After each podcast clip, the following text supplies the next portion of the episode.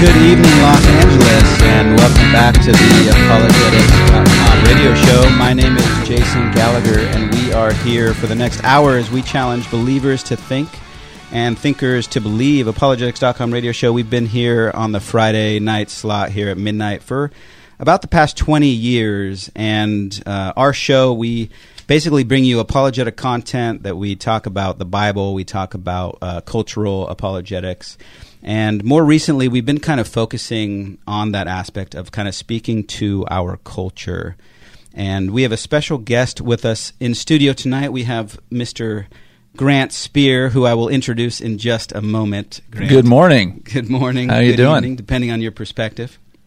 Uh, tonight we're going to be talking a little bit about covenantal apologetics and looking at apologetics through the lens of creation, in particular, uh, chapters one and two of Genesis, and kind of understanding how we can speak to the culture uh, when we look at everything through a biblical lens. Uh, tonight's show, just a little bit of housekeeping, is sponsored by Branch of Hope Orthodox Presbyterian Church. We've been partnering uh, with this ministry, apologetics.com, for probably a good 15 years. We've had different people coming on and hosting, and now we are a regular kind of contributor. Uh, we come through on a monthly basis to host on this second Friday night slash Saturday morning. Um, if you guys uh, enjoy the show, if you guys have benefited from this show over the years, we would appreciate and encourage you to go over to apologetics.com and uh, donate whatever whatever you might be led to donate. We completely just rely on the Lord for His provision. Uh, none of us, none of the hosts are actually paid. We're all full time. What? Full time. Uh, Thought I was going to be paid for this. yeah. Well, you got a coffee. I'm leaving. Oh, the coffee's pretty good. And um, so, yeah, we're just here. We love kind of defending the faith and uh, giving people hope, reasons uh, for the hope that we have. And if you want to contact me, Jason Gallagher, you could reach me at jason at apologetics.com. And we would love to interact with you. Again, our topic's going to be covenantal apologetics, and Grant Spear um, is a seminary student. You'll hear more from him in a minute.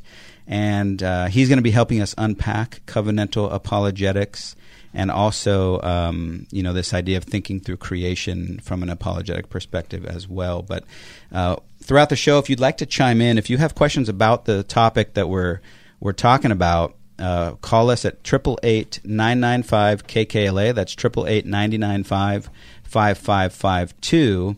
And um, you know, even if your questions aren't on this particular topic, if you have questions about the Bible, theology, how to defend the faith, you know, maybe some question that you came across recently that uh, you wanted some some help responding to, we'd be happy to engage with you. The lines are open. Uh, so, Grant Spear, welcome to the show, first time guest. Uh, tell us a little bit about yourself, man. Thanks. Yeah. Well, one thing about myself is I've never been on the radio before. I don't. I don't. I mean, I've been told I have a face for radio, but Yes, I, this is I think that's a compliment, right? If they're commenting on your face, And we are there's- on we are on Facebook Live. Okay, good. So if you guys do, he Yeah. does have a face for radio. If you do want to check him out, That's right. We are on Facebook Live at uh, apologetics.com on Facebook. Yeah. So if you want to interact with us there, please feel free to uh, submit some questions, and we'll we'll make sure to check that and uh, respond. So Yeah, awesome. No, I've never been told I had a voice for radio. Unfortunately, I always wish I had one of those. Um, so if I do anything wrong here, I apologize, like burp into the mic or something like that. I'll try really hard not to do that. Um, no, my name's Grant. Um, I'm also a member at the branch of Hope Orthodox Presbyterian Church that Jason uh, mentioned as sponsoring the show tonight. Um, been married to my lovely wife Kelly for um, 18 years and have five kids. Um, worked in the engineer program management field for um, almost 20 years, but um, I, I'm seeing a, a change of uh, careers potentially on the horizon, and so part of that has been um, starting a Master's of Divinity um, uh, degree program at Westminster Theological Seminary in Philadelphia nice. taking those classes online, still living out here in Los Angeles. Um, if I get anything wrong in this apologetics conversation, though, I'm sure the error is mine and not the fine uh, faculty and training that uh, Westminster Theological Seminary brings. It's, He's it's being been graded great on this so far. Yeah, yeah, that's right. Um, but you know, I was thinking about it. You know, as a kind of first year part time seminary student, my goal is to try to finish this program in like six years. Um, screaming through the finish line to get there.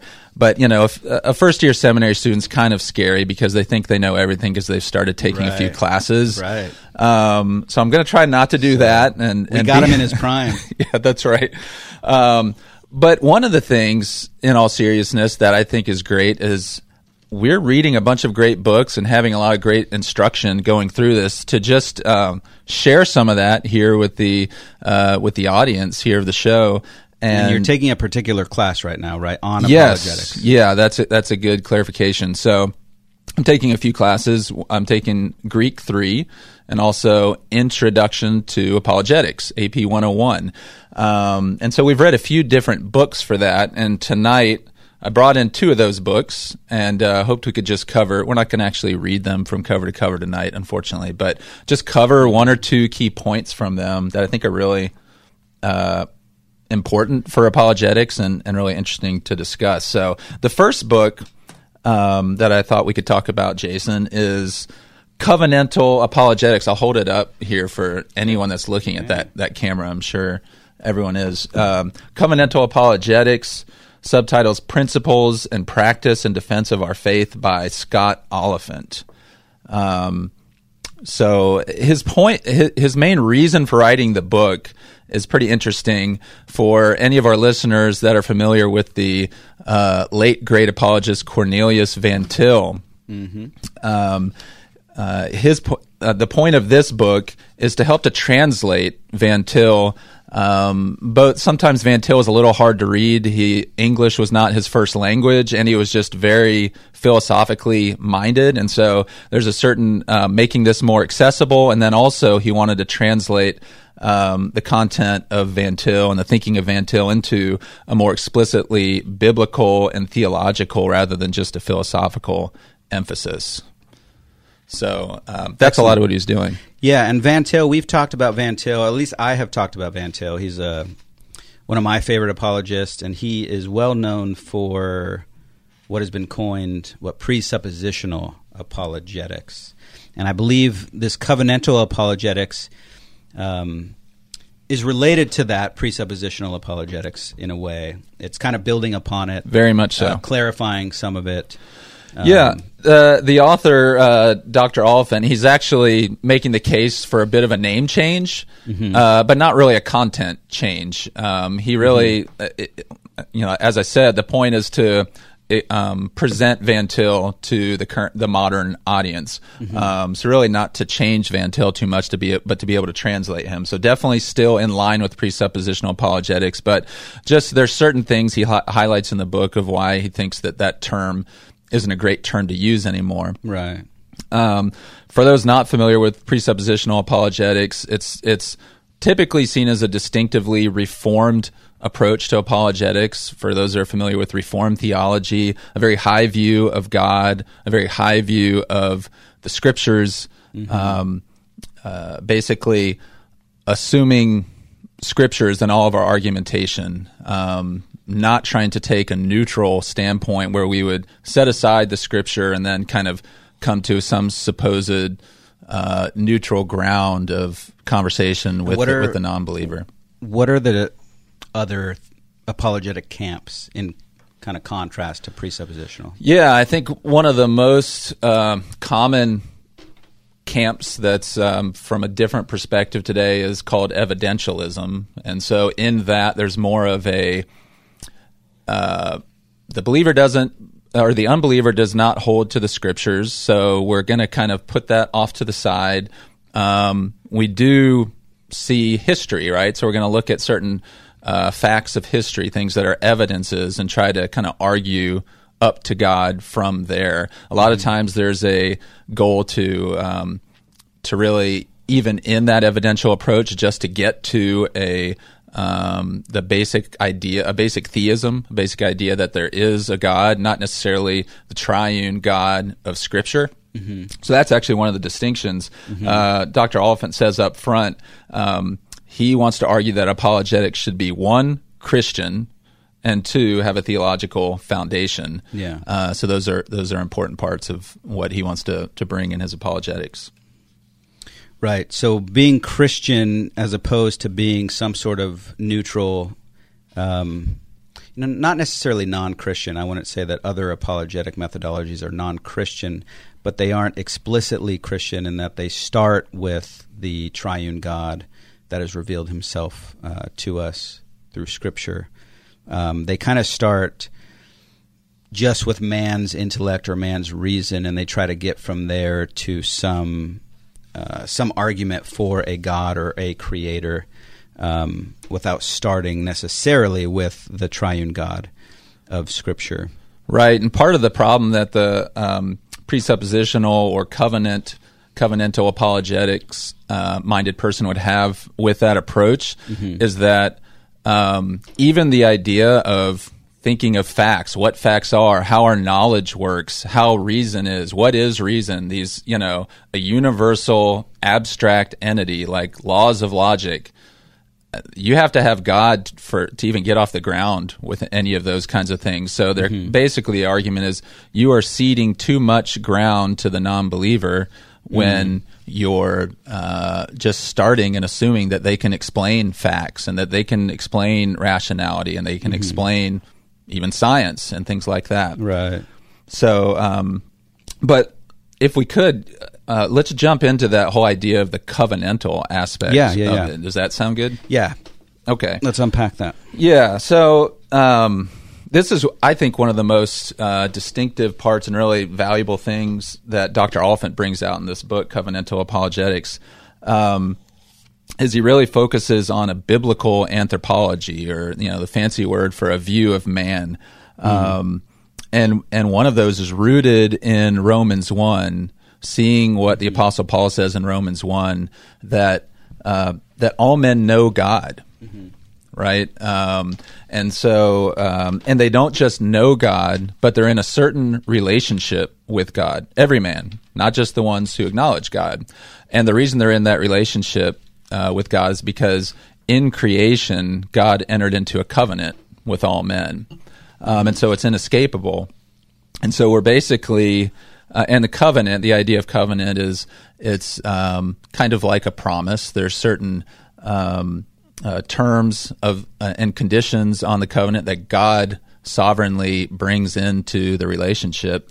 Um, and that just by virtue of, of being a human being that we're in covenant with god right um, and that means that if we're not responding to that covenant faithfully then we are covenant breakers mm-hmm. and so every single person you're talking to particularly any person that is a non-believer mm-hmm. um, that is not trusting in christ alone uh, is not acknowledging that they are in that covenant relationship with god appropriately, and they are therefore covenant breakers. And so you're speaking to someone in the apologetics encounter mm-hmm. who um, is not just kind of morally neutral on this whole question of God. They're already um, decidedly um, guilty uh, before God. And so that's a really important thing when we say, who is it that I am bringing the gospel to? Who is it that mm-hmm. I am offering my apologetic to? It's someone mm-hmm. that already is in a morally uh,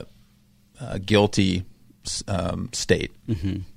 Yeah, and I think that point is something I want to emphasize is that when you're speaking to someone who's a covenant breaker, right? You have a covenant of works that was given to Adam in the garden, right, where God said, "You shall not eat from that tree of the knowledge of good and evil." Right? There was there was basically a commandment, and God said, "If you eat of it, you will surely die." Right? So if if Adam obeyed, he was promised life, right? If Adam disobeyed, he was promised death, right?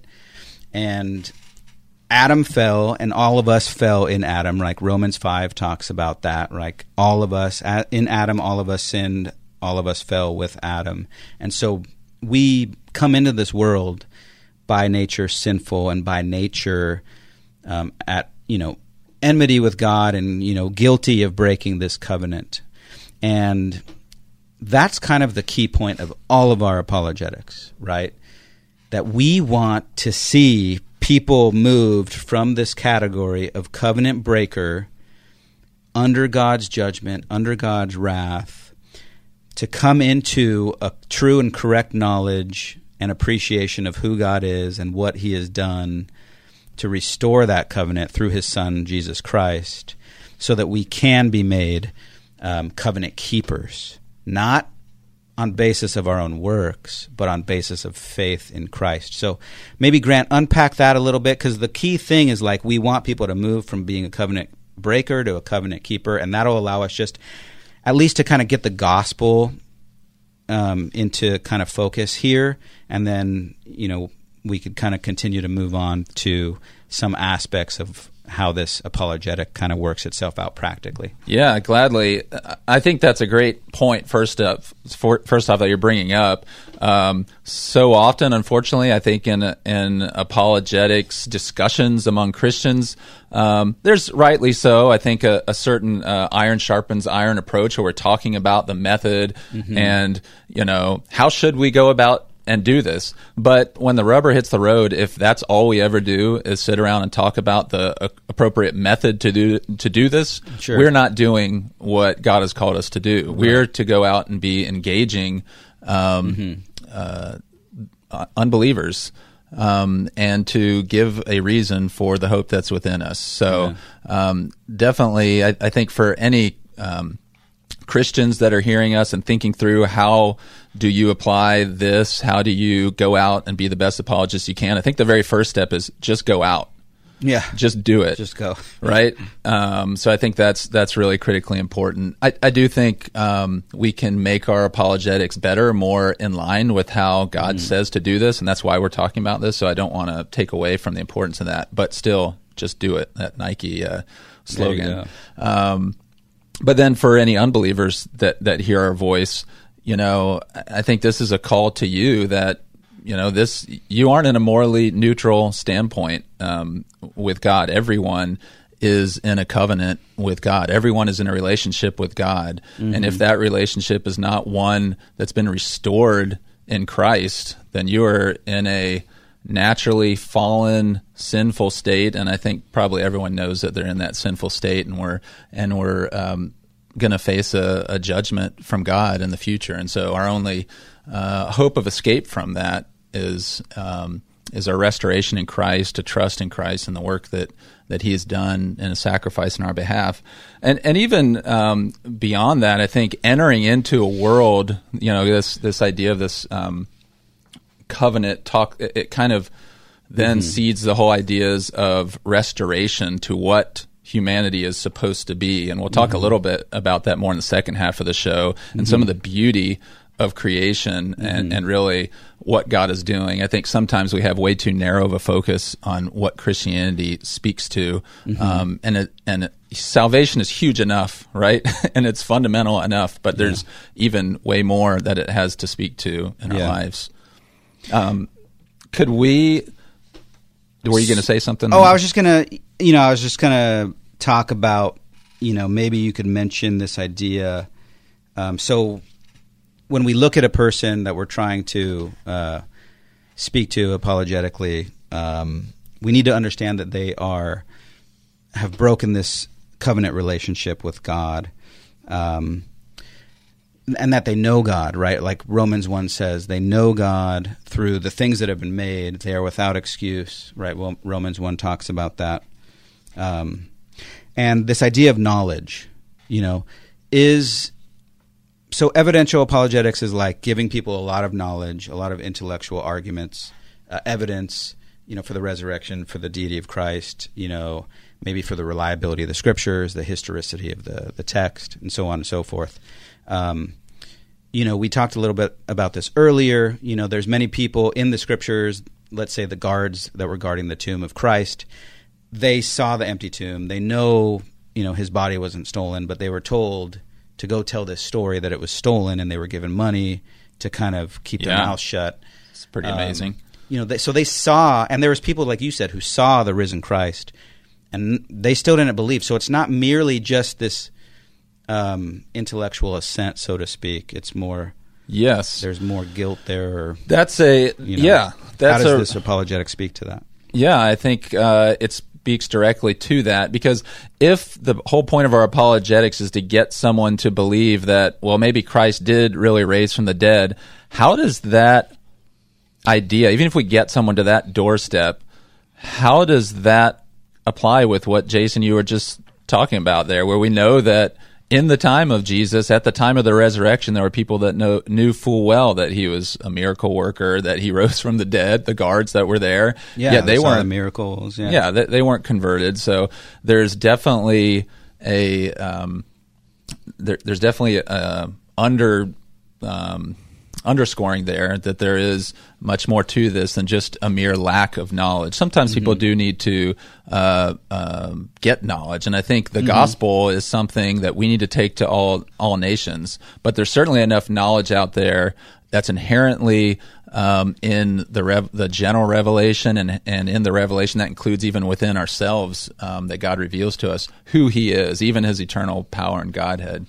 Um, so yeah, it's not just a lack of knowledge would you read Romans um, 1, 18 to 20? And I think that is a, is a great uh, point for, for some of this, what we're talking about. And then I'll yeah. follow that up with some of Oliphint just really briefly. Yeah. So Romans 1, 18 through 20 says, For the wrath of God is revealed from heaven against all ungodliness and unrighteousness of men, who by their unrighteousness suppress the truth. For what can be known about God is plain to them because God has shown it to them.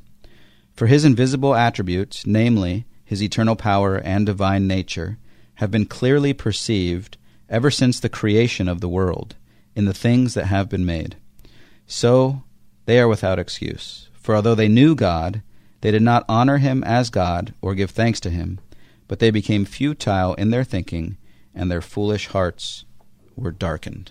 Yeah, that, that's pretty powerful, and I'm glad you you went on to read verse 21 there. For yeah. although they knew God, yeah, they did not honor Him as God. And then we see up in I think it's in verse 18, yeah, those who by their unrighteousness suppress the truth. So it's not just there's this knowledge and truth that is known. Mm-hmm. It says all men know it.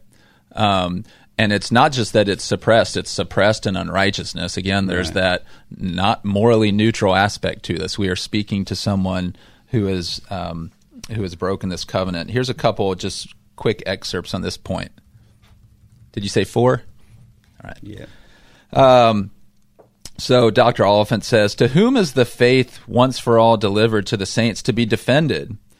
Given the above, it's to be defended at least to those who are covenant breakers, those whose relationship to God is defined by rebellion and denial. And then later he says, We can say unequivocally, therefore, that by virtue of man's being created in the image of God, by virtue of man's being a covenant creature, every human being on the face of the earth since creation and into eternity has an ir- ineradicable knowledge of God a knowledge that is given through the things that were made, which includes, of course, everything except God Himself. Amen. Did you want to add to that?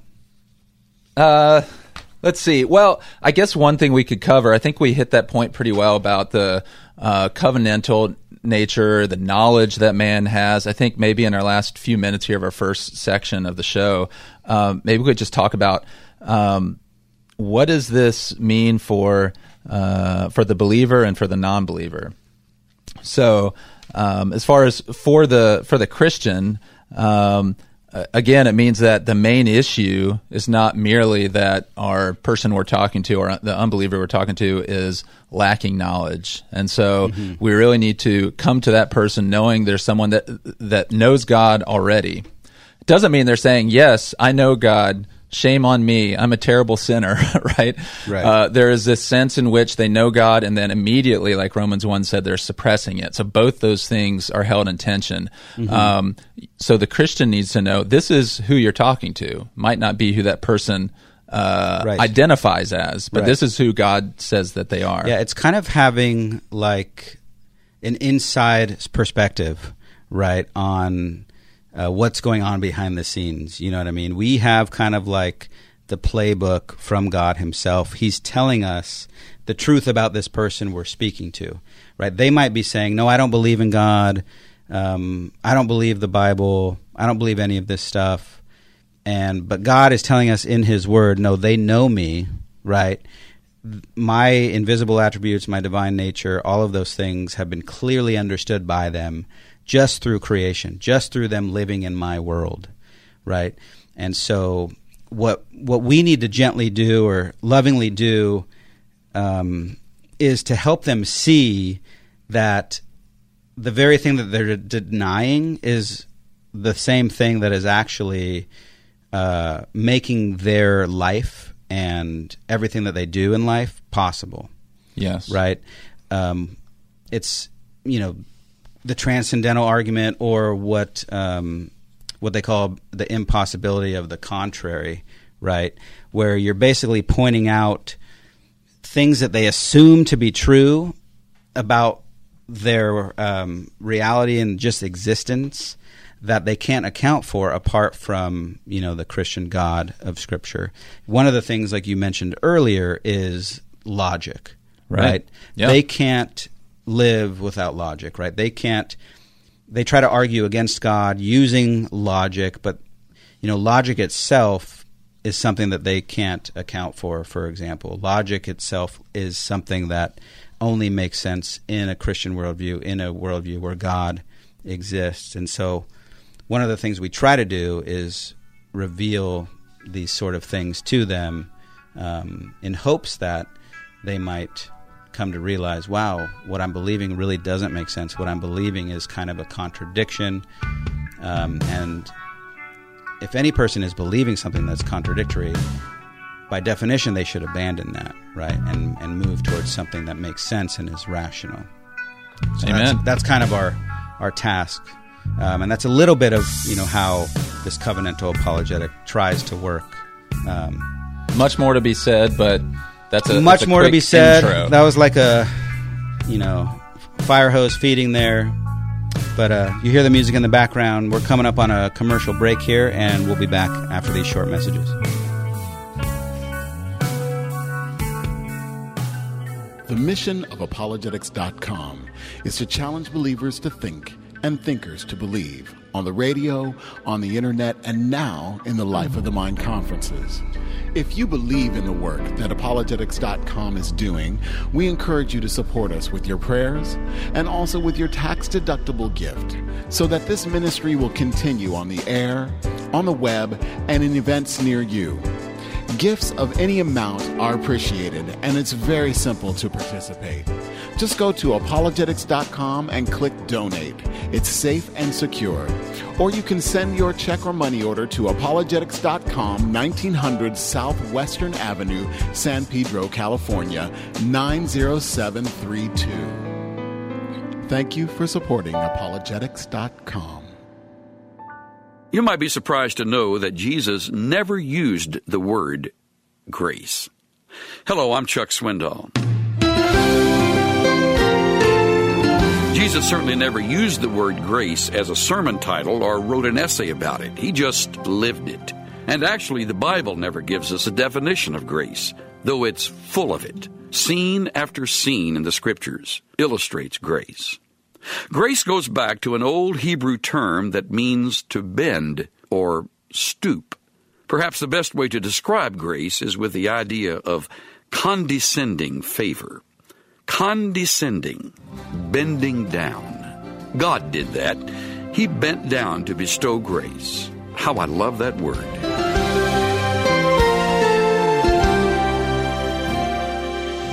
Pastor and teacher Chuck Swindoll. Visit Insight for Living's website at insight.org. Hi, ladies. Welcome to Open My Eyes. I'm Lori Wilburn. Do you start a project using a vision board? Do you gather motivation by visualizing a situation to achieve success? Life has thrown us some painful curves in the last 12 months, and maybe our plans got hijacked. I love what Psalm 46:10 says. God is in the midst of her. She will not be moved. God will help her when morning dawns. In the previous verses, we see a vivid description of an earthquake so big that the mountains get swallowed up by the sea. The psalmist is trying to show us that even in the worst disaster, God is sufficient as our refuge and strength. Ladies, when life is upended, it is only the sovereign God as our refuge who will hide us securely in the fiercest troubles of life. To learn more, visit my blog at corechurchla.org. All right, let's get back to the apologetics.com radio show.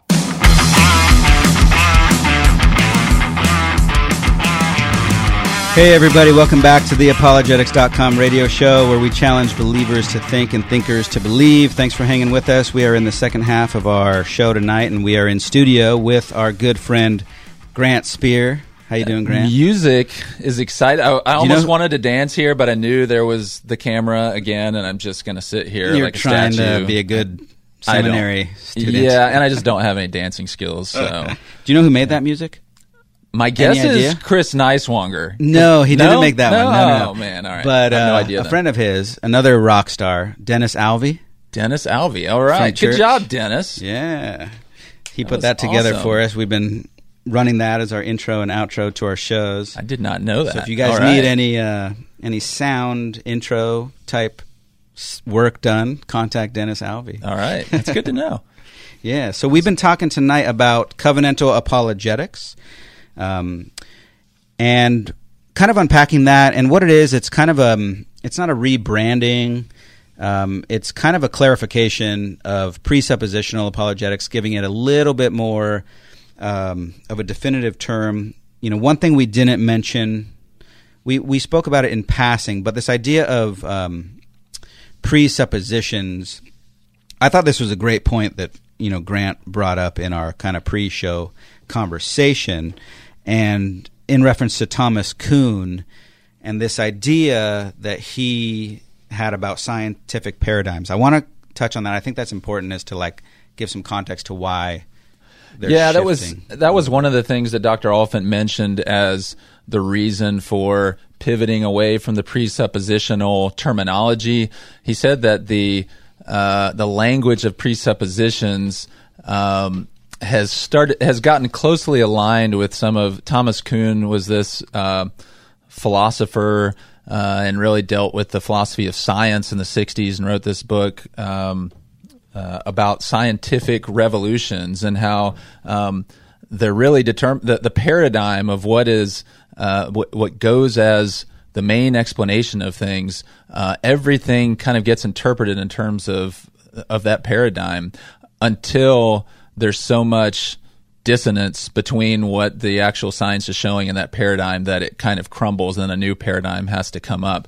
And so that idea of a paradigm was really similar to presuppositions that and, and so it kind but it kind of undermines the idea because what Van Til meant by um, the presuppositions that he talked about was that these are foundational parts of reality who God is how God's created the world who Yeah. what his personality is what um, uh, his revelation in the Bible is, whereas a paradigm was more of a, a man-made way of seeing things. Right. Um, so uh, there, those two things getting confused are not good. Right.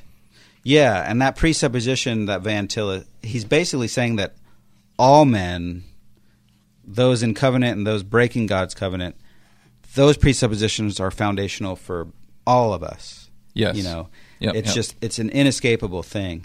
And what covenant does, what the word covenant does is it kind of grounds something not in you know this presupposition that a man has about the world about science about the way they view the world when you bring it into the language of covenant covenant is something that god establishes it's something that god initiates and there's a more concreteness to it right Yeah. um, as opposed to you know something that man changes with time and changes as they as they learn and grow Yeah. uh, in their knowledge. So I thought that was just a good point, um, just to kind Yeah, of that- highlight. Glad you brought that up. Can I uh, hit on one more thing before we move on to Yeah. our next book? Yeah, yeah, So uh, on this one, you talked, Jason, about um, the uh, laws of reason and rationality, and how we know that everyone, including non-believers, depend on laws of logic, even though from particularly a atheistic, materialistic, unbelieving perspective. There's not really a good way to account for something that's universal yet not material. Um, another th- way that and so really it's not just meant to say ah gotcha what it's really trying to do is illustrate that whole idea we talked about in the last segment of um, everyone knowing god yet those who are uh, unbelievers naturally suppressing that truth and so Yeah. you see one of the evidence of, of the knowledge part is being in line you know with god with the existence of god that that uh, appealing to laws of logic needing laws of logic. Another thing is the view of morals right? I would never go out there and say that uh, an atheist is an immoral or is a person that d- has no morals right? Um, I think morals, particularly in today's day uh, day and age, is a huge part of how an atheist kind of postures themselves. Um, and you think of you know so many atheists who are anti, and these are all kind of from a very moral, you know, high high minded kind of moral perspective, anti-war, love your neighbor. Um, you know, pro fighting anything that would destroy the, the climate and the the environment. Um, anti-gun, pro-choice, pro-science, anti-hate. You know, all these things are very like value-laden kind of notions. Yet you have Yeah, to yeah. wonder um, if you're a materialist and you believe everything is matter in motion. How are you? How are you defending these as anything other than your taste? You know, I like vanilla yeah, yeah. ice cream. You like chocolate ice cream, but you know, I can't impose my vanilla on you. Yet there's Right. very much a need to impose uh, morality. It's not going to do enough for me to just say I'm opposed to murder if Yeah. if you're cool with it. Yeah. Um, and so then it- there you see another uh, place where there's this. You know, everyone knows God. We have to have morality. Yeah, yeah. Yet at the same time, we can't have His morality, and we're and we're going to reject that. And so it's that tension that I think is valuable. One to point out to the athe- the uh, uh, the atheists and unbelievers that are hearing us tonight, but then also to encourage um, believers to add this into your approach to apologetics. Those kinds of inconsistencies that underscore that that uh, truth we talked about from Romans one. Yeah. That all men know God, yet they suppress it. hold their hold their feet to the fire. You know, Yeah. don't let them get away with these, you know, borrowed capital. You know, these uh, borrowed ideas that truly have their foundation in Scripture. They truly have their foundation in a God who has given us laws, right? Who has given us a conscience, right? He's written His laws on people's hearts, right? He's imprinted them on there, so that when we, know, conscience just means with knowledge, right? When we lie, we do it with knowledge that it's wrong. You know, when we steal, we do it with knowledge that it's wrong. That's what our conscience does. It tells us like these things are wrong, and that is from God. Um, that can't, you know, that doesn't come from, you know, material. You know, just Yeah. just strict material. Um, and this leads us kind of to this idea that you know when someone says when someone rejects God, you know they still have values. They still are anti-war. They're pro-environment. They're pro-choice. They're this and that. They've set up their own morality, right? Some of which is, you know, based on legitimate, you know, Yeah. moral things. Not that they And- can base it on Right. on anything in their worldview, but yeah. Some of it lines up with God's, you know, what God's image has put on us, but they tr- they try to then become, you know, God themselves. They start kind of this process of self deification, um, which Christopher Watkin gets into. You know, his the way he kind of starts to think about um, apologetics through the lens of Genesis one and two or creation. Kind of starts to get in this. So, Grant, why don't you introduce that book? I know you read through it this semester. Yeah, so Um, this was one we'll of our other unpack some of books um, that we read through in our uh, Intro to Apologetics class at Westminster put, Theological I need to Seminary. give our number out again. oh, go for it. Um, if you guys want to call and chime in um, on this conversation and speak to uh, the seminary student himself, Grant Spear, the freshman seminary the freshman student, seminary to hear all the wisdom. knows Yeah. a lot. uh, call us triple eight nine nine five KKLA. That's triple eight ninety nine five fifty five fifty two. If you have any questions about the conversation tonight or just apologetics, the Bible, culture in general, uh, we'd love to chat with you. There are some lines open, so um, yeah, there you go. All right. Well, let me introduce a second book for anyone that's looking at that live feed. Here's a beautiful picture of it. I'm sure you see it well through the grainy feed there. Uh, Thinking Through Creation, subtitled Genesis 1 and 2 as Tools of Cultural Critique by Christopher Watkin. Um, it's a really thought provoking book. I really loved it. Um, It's a, but it's a bit of a spin. It's not just a purely apologetics focused kind of book, but all kinds of applications in apologetics. But it's really about applying uh, the Christian worldview and the scriptures to uh, all of life, and particularly as the subtitle talked about Genesis one and two. Um, it's it's really astounding how much is packed into just those two chapters that is relevant for Yeah. us today and for uh, justifying um, how we how we should think about the world and how we should build culture and these kinds of things. Um, and so he's all about kind of mining these hugely impactful themes and the teachings that are found in these chapters um, and bringing them forward for cultural critique and for construction. A lot of times today, you know, I think Christians are good at pointing around to the real folly that's so evident in our culture. It's not hard to do. And, and, and a lot of times there's a need to do that. But one of the things that this book does that modern Christians don't always do very well is it makes a case for Christians constructively building culture. It's not enough to just say, well, that's stupid. Anyone Right. could do that, Right, right? right. But we have the goods, you know, and, and the Christian religion, and throughout time. I mean, it, it's not just, um, you know, th- there's this odd idea that today that Christians are the dullards, maybe because the media, you know, presents it that way. But you look back since the history, and, and really the last two thousand years of Western civilization. Um, and it is the tall thinkers. It is the those constructing culture who are the Christians, um, and it's not going to be anything other than that. I think in, in the long term, um, because history was changed on that resurrection uh, Sunday, the first Sunday when uh, Christ rose from the dead, and history would never be different. Uh, try as anyone may. Um, so I'm hopeful about that. But coming back to the book. Um, one of the uh, well let me talk real quick about how he kind of the way uh, this idea of thinking through creation he talks about thinking through what he means by thinking through a lot of times we can look at scripture and there's certain doctrines you know and we think about those doctrines and we should think about them and we meditate upon them and it's they're kind of the object of our meditation.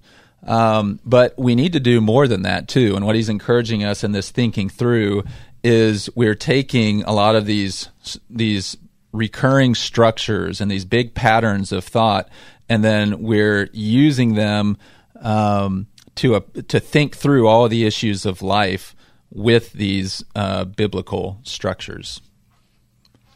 Amen. Yeah, I love that. Uh, the I read the book a few years ago, um, kind of re re unpacking it with Grant uh, t- today, and you know, over the past week has just reminded me of what a great read it is, and it's really you know, like Grant was saying, when you look take Genesis one and two, and you look through creation, what it tells us about God, His nature. You know, let us make man in our image. Right? It speaks of you know the the triunity of God. You see you know the Spirit hovering over the waters. You see God speaking. You know Jesus is the Word of God. And so you see the triune God right there. You see creation. You see beauty. You see goodness. You see truth. And the whole idea that he wants people to take away is kind of how to think through the Bible in relation to the culture we live in, right? He wants us to look at our culture, look at all of these theories about race and gender and justice, and use Scripture to apply it um, and speak to it and bring the gospel to bear on on the culture. Um, so we did have a call come in, someone up in the in the wee hours of the night that we would like to talk to. So we're All gonna, right. we're going to jump over to Matt. Says he has some uh, Hey, thoughts Matt. for our show. Matt, how you doing? You're on the air with apologetics.com. Doing well. How you doing? Good. All right. What's on your mind?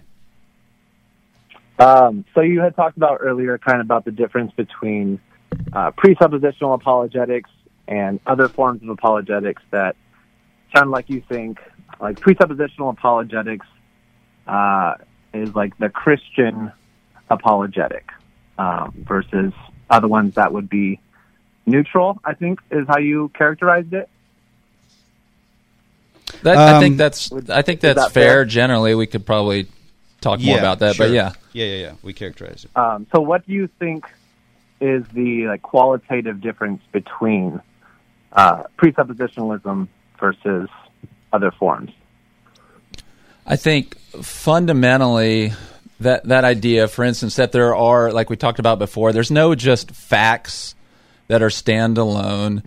The idea of even reasoning that that someone does doesn't exist apart from God.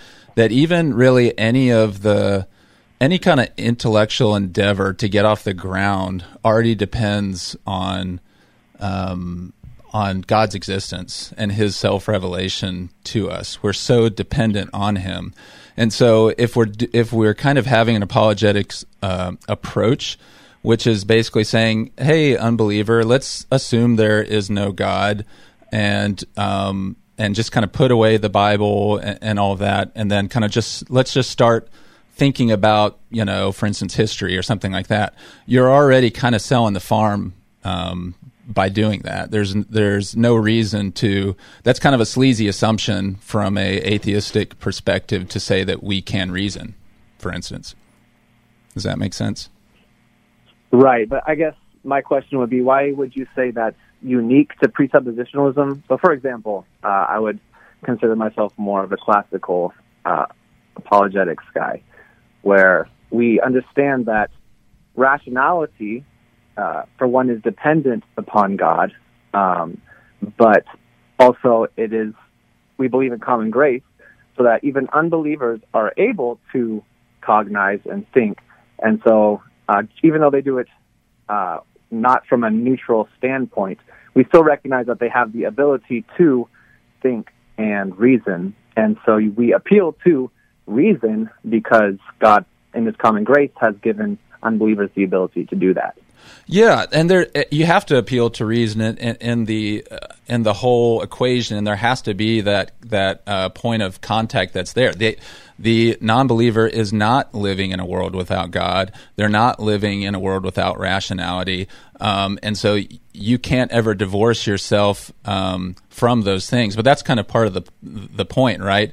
Is that you're not letting that go by unstated, unnoticed right? You are appealing to that, but you're saying that even in appealing to that, even in the unbeliever's use of those rational uh, faculties, they are they, God has to exist to make sense of that. So it's kind of like you're missing like one of the most obvious first steps if you just bypass that um, th- that pointing that out.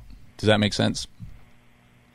Sure. So I guess I would the kind of the crux of the argument is we don't argue for a, a generic God. We argue for the Trinitarian Christian God.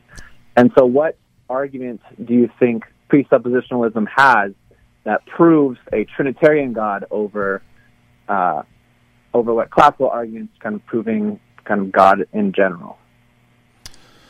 Um, I think one one of the thing one, of the most fundamental um, Christian presuppositionalist arguments is is the uh, transcendental argument, you know, which is essentially um, that without this uh, God of the Bible, without this Christian um, worldview, you're not able to prove anything. And so um, that that's a worldview that is, as you say, um, trying to prove Trinitarian, uh, the Trinitarian God, um, and it's offering it in, in, a transcendental way rather than in a um, kind of a built from the bottoms up, you know, from some kind of rational faculty that is already suspect if the unbeliever um, could justify that anyway, or if that could be justified apart from God anyway. So, what would make right that? So, what would make the Trinitarian Christian view necessary um, for un- having the capability of knowing anything over, let's say, um, a Jewish right a, a Jewish view which which denies Trinitarianism, um, but still maintains that God exists, that He's revealed Himself to human beings, etc. How are, are you, uh, by the transcendental argument, proving that no, that can't be correct?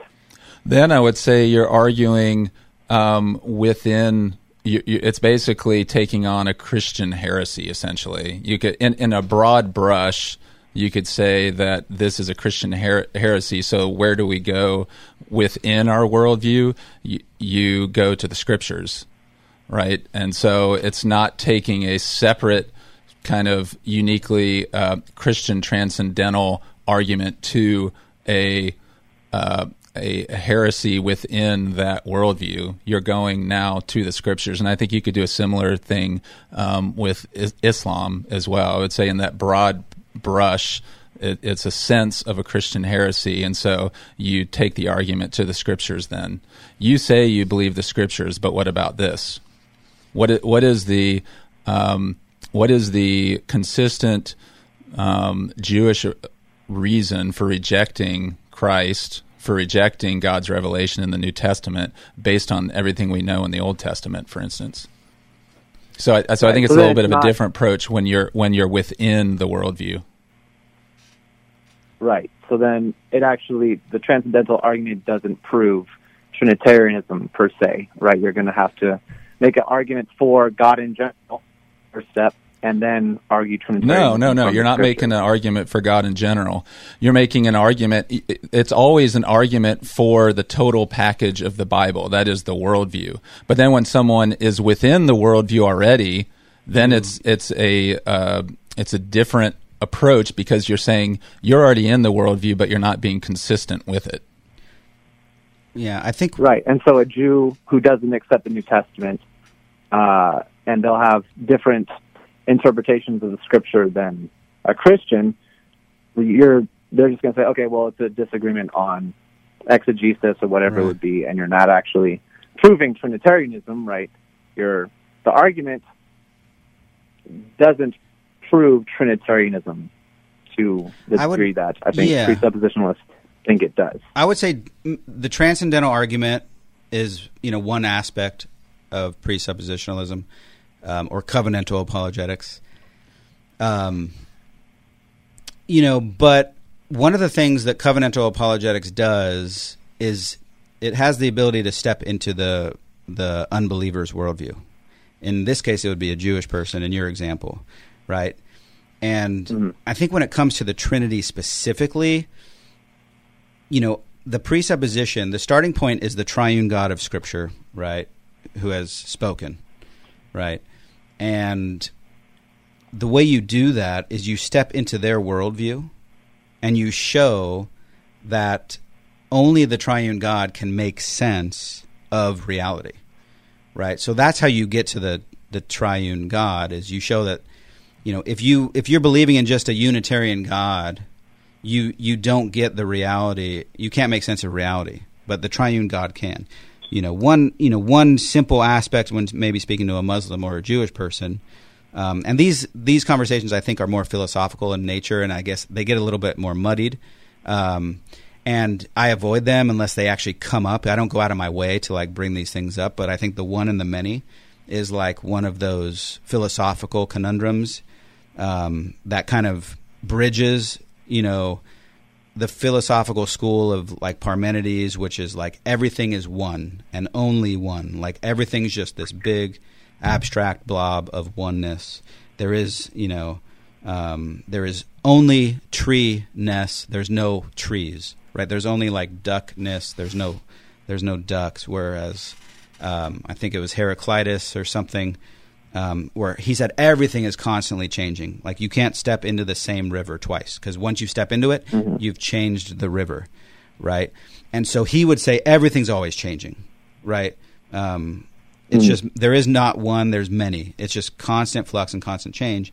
And to harmonize these two, you look at a tree outside your window, right? And which is a unique, specific thing, but it's also part of the group of trees which make up this idea of of treeness right? And so the triune God helps us to reconcile and harmonize these realities that we live with, right? And so, um, I think that's that's a way you get at you know the necessity of the triune God of Scripture, and the way you do that, the the transcendental argument doesn't necessarily get you there, but the the the presupposition that God is triune because He's revealed Himself in Scripture, and that is our starting point. You then jump into their worldview and say, "Hey, unless unless you're believing this, your worldview doesn't make sense." And so you show it by the impossibility of the Trinity. And I think Which you're is- seeing two. Those are two sides, I think, of the presuppositional coin, Matt, that, that are kind of coming out there. One is some of that stuff that's you know. We know. need to when- go on another hike, and we'll talk about it some more, man. yeah, that's right. I can never hide from you. try. Good You to have to try you, a fake name next time. Really good to hear from you. Um, but when um, I, I- I think what Jason's talking about with particularly this the the question about the uniquely Trinitarian aspect of the argument, he's talking about I think things that uh, you have to have that tr- you know the Trinitarian God to make sense of so many parts of reality, and I think that's a legitimate argument. But I do think, just to clarify again, Matt, m- my perspective when I say you're talking to a Jew a, a Jewish person um, and you're saying um, you're defending the Christian worldview. What I mean by that is the whole body of Scripture. Essentially, the Christian worldview is defined by Scripture, and so when you're calling a, a Jewish person to account for all of that truth of Scripture. Um, Trinity is part of that. That doesn't mean they're going to believe it necessarily, but I think that's the the the rationality of the argument anyway. Jason, Oh man, we are we're coming up on uh, the end of the show here with the music. Matt, thank you so much for calling. Um, good to hear from you. I hope you're doing well, man. I have to come Um, back to talk about you. this book. And sometime. so yeah, we didn't get to unpack thinking through creation as much as we had liked. So we'll have to do another show on that because there's so much great content in there. But we wanted to thank you for tuning in tonight to the apologetics.com radio show. Uh, thanks Emma for being in the studio and doing the sound for us. Thanks Grant for being here. My pleasure. guest. Had fun. And uh, from Jason Gallagher and apologetics.com, keep the faith. We'll see you next week. Bye bye.